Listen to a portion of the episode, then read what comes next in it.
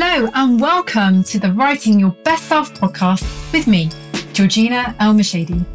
Journaling is an incredible self-improvement practice that will help you cultivate the introspection and self-awareness you need to become your best self.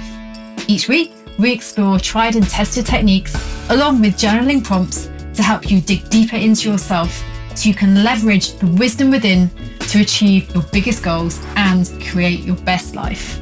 Let's get writing. Hello and welcome back. And I've got a question for you today.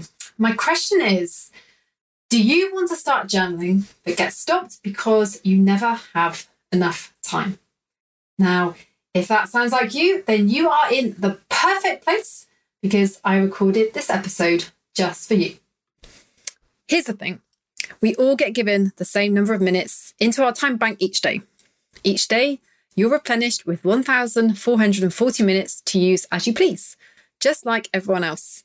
Meaning, it's not the amount of time you have that determines the life you live.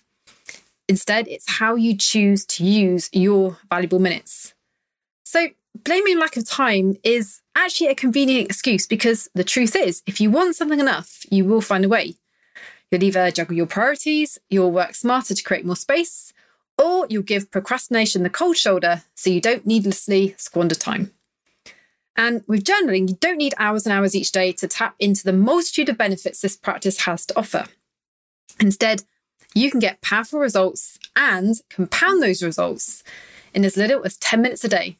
And don't tell me you don't have 10 minutes to spare. So keep listening because I'm going to share some powerful tips that will make it really easy for you to weave a regular journaling practice into your busy life, without compromising all the other important things you choose to prioritise. So let's kick straight off with tip one, which is all about creating journaling boundaries. And this is something I do personally, and it helps me a lot. And it's very simple. I simply invite myself to journal for one page each day. And I set myself that space limit. And suddenly the journaling doesn't feel quite so intimidating because it's actually quite easy to fill a space of one page. And you can do the same with a time limit. For example, Finian Kelly, who I interviewed in episode 19, he sets his timer for 8 minutes and 20 seconds, which is the length of time it takes for sunlight to reach the earth. And he'll journal for that specific amount of time. And what's really powerful about these boundaries is they give you a tangible endpoint. Like, you know in advance when you have permission, and I say that in inverted commas, when you have permission to stop. And in turn, you'll find it easier to focus on the task at hand and just focus on getting your heart and mind onto the paper. And you can support the creation of these boundaries with a habit tracker. So habit trackers are a really useful way to help you embed a good habit that you want to make stick. And all you need to do is you basically reward yourself with a tick or a check each time you complete your practice. And that check actually releases a shot of dopamine. It's a reward which makes you feel accomplished. And because you feel accomplished, you feel inspired to keep going. But it gets better because pretty soon you'll create a winning streak and eventually it will be more painful to break the chain of wins than it is to carve out space in your day to journal. So try this one. It's a really powerful one. And the second tip I'm going to share now is one that is going to be really supportive and complementary of your journaling boundaries. And that is this idea of stacking journaling into an existing routine. Now, if you're able to tack journaling into a routine that you already do, you're going to find it a lot easier to get those inner words onto the blank page. For example, I write my page after I finish the school run and before I start my work. So completion of the school run is my trigger that it's time to start journaling. And because I have this trigger and I know where journaling fits into my day, it's much easier to get that habit onto autopilot. It's the same thing as, you know, I don't need to think about cleaning my teeth or making my bed. They're just part of my routines. They're things I do on autopilot, so they happen. And this is the benefit of getting that journaling habit onto autopilot. It just becomes second nature. It becomes part of your identity. And the things you do automatically, they do take less energy and they demand less bandwidth because you don't need to force yourself. You don't need to remind yourself. You don't need to overcome that inertia of getting started. You just do them. And the plus side is once you've done the journaling habit and you've got some benefit from it, it actually fills your tank. It makes you feel fuller. It gives you more focus and enthusiasm and energy for all the other things in your life that are going to demand your focus. So I encourage you to take a look at your own life. Have a think about where you can stack journaling into your day to make it a no-brainer that your words are going to get captured. Maybe you add it to your morning routine. Maybe it's your evening routine. Maybe it's something you do after lunch. Just play with an existing routine, because then you've got an automatic trigger that is going to give you the nudge to get that journaling piece done. Now, tip 3 is all about making your journaling easy. Now, I know a lot of people get put off journaling because they say they can't write. And I hear you. And I'm grateful that writing is something that I can find so much pleasure in. But here's the thing. I don't journal because I love to write. I journal because of the way it deepens my relationship with myself. I journal because it helps me to process my emotions, to extract the lessons that life is teaching me. Journaling helps me figure stuff out, and ultimately, it helps me to become my best self. Now, you don't need to be a great writer to extract those kind of benefits from your journal, because it's not how well you write that counts. It's the substance and the essence and the intention that you infuse into your journal. If you take into your journal this intention and this desire to unlock yourself, not about writing well, to unlock yourself, then you're going to get loads of value from it. So what I encourage you to do if writing is a kind of block, if you feel resistance about writing, do anything you can to take the pressure off the writing bit. Like, for example, just write bullet points or lists. You don't have to go in for full sentences and paragraphs. It doesn't have to be poetic. It doesn't have to be like this A-star writing, none of that. Just the essence of the thoughts. You can try mind mapping, doing diagrams and doodles, just anything that extracts what's inside and gets it outside of yourself. And you can even just capture the key points. You don't have to go for the whole story. Just the key points are enough. Because what I found about journaling, it is a present moment ritual. Like, sometimes I do go back and read what I've written, but actually that's less and less frequent. You don't have to go back and read what you've written to get value from what you wrote, although you can if you choose.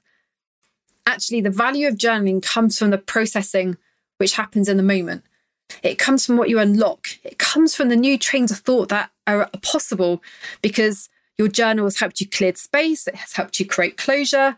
Maybe it's unleashed some new ideas. Like, journaling is just the tool. It's this access point into you. It's a way to untap yourself and unleash yourself.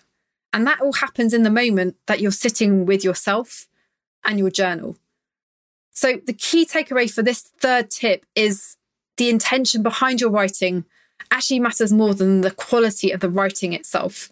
So just bear that in mind. If you're someone who's kind of is really hard on yourself about writing and you're using that as a barrier to getting to journaling. It really doesn't need to be.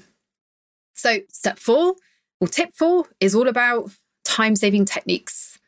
And I'm going to share with you some journaling practice right now that you can get results from really quickly. If you're not in the mood for a full-on deep dive into something really complex, you can use each of these practices and extract something powerful fast. So the first one is gratitude journaling. You can use your journal in the morning, in the evenings, to switch on elevated emotions simply by writing down what you're grateful for and why. And I recorded a whole episode about this. So episode 37 is the one to check out if you want to know more about the power of gratitude journaling and why it works so well. Another one is reflective journaling. Just take 10 minutes to list out your key takeaways from today or from yesterday or from last week or from last month or from last year or from last decade. Like, you're going to find that focusing your thoughts in a specific time frame is going to help you extract a lot of good stuff. And again, fast. Another one is to theme. So think about a word you're growing into or a word you're leaving behind. And this is a great practice to do on an annual basis, for example. And if you check out episode 33, I show you how to create a theme word for the year. But that same process can apply for the next month or the next week, whatever timescale you choose. And then finally, prompts. Like, journaling prompts, they're great. Because if you don't know what to write about, you can kickstart your thinking with a prompt and then quicken that process of getting down to the writing and the extraction. So I love Charles Hannell's quote about questions being like spiritual searchlights. And this is what happens. If you ask yourself a question, you're going to guide your minds down a certain train of thought. And because of the process of instinctive elaboration, you will come up with some answers to whatever question you posed. In other words, a prompt is always going to extract some powerful wisdom from you, some wisdom that is unique for you, unique to you, that you can use to inform your goals, to empower your life, to empower yourself. And that's why I include prompts in every episode, because I don't want not knowing what to say to be the reason your journal stays blank. It doesn't need to be. And then finally, tip 5 is all about quitting the need for perfection, which again can be another one that really gets in our way and creates a lot of resistance. But I want to remind you that perfectionism is just another form of procrastination. And perfection is most definitely not the goal for your journal. Your goal is to extract your essence. It's to consolidate your life lessons and your learnings so that you can grow and evolve into your best self, whatever that means to you. So here's your permission. Tell the grammar and type of police to go away. They are not needed inside your journal. The red pen can go away. The English teacher's whispering on your ear, they're not needed either. Like, don't waste time trying to find the right word as well.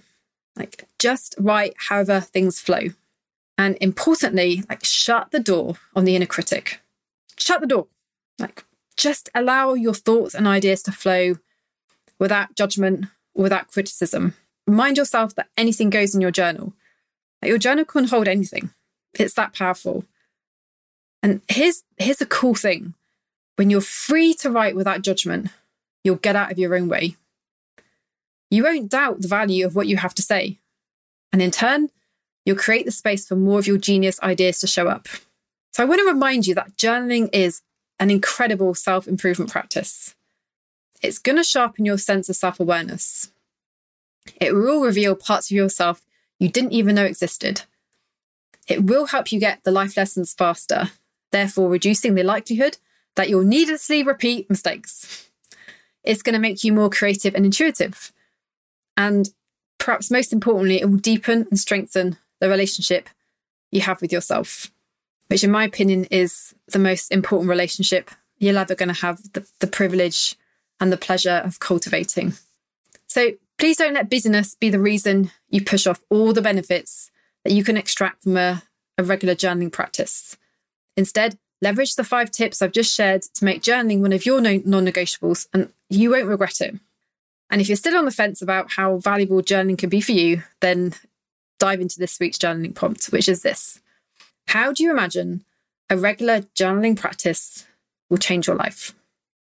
How do you imagine a regular journaling practice will change your life? Now, as always, you'll find the prompt available in the show notes. You can download and use in your own time. And there you have it.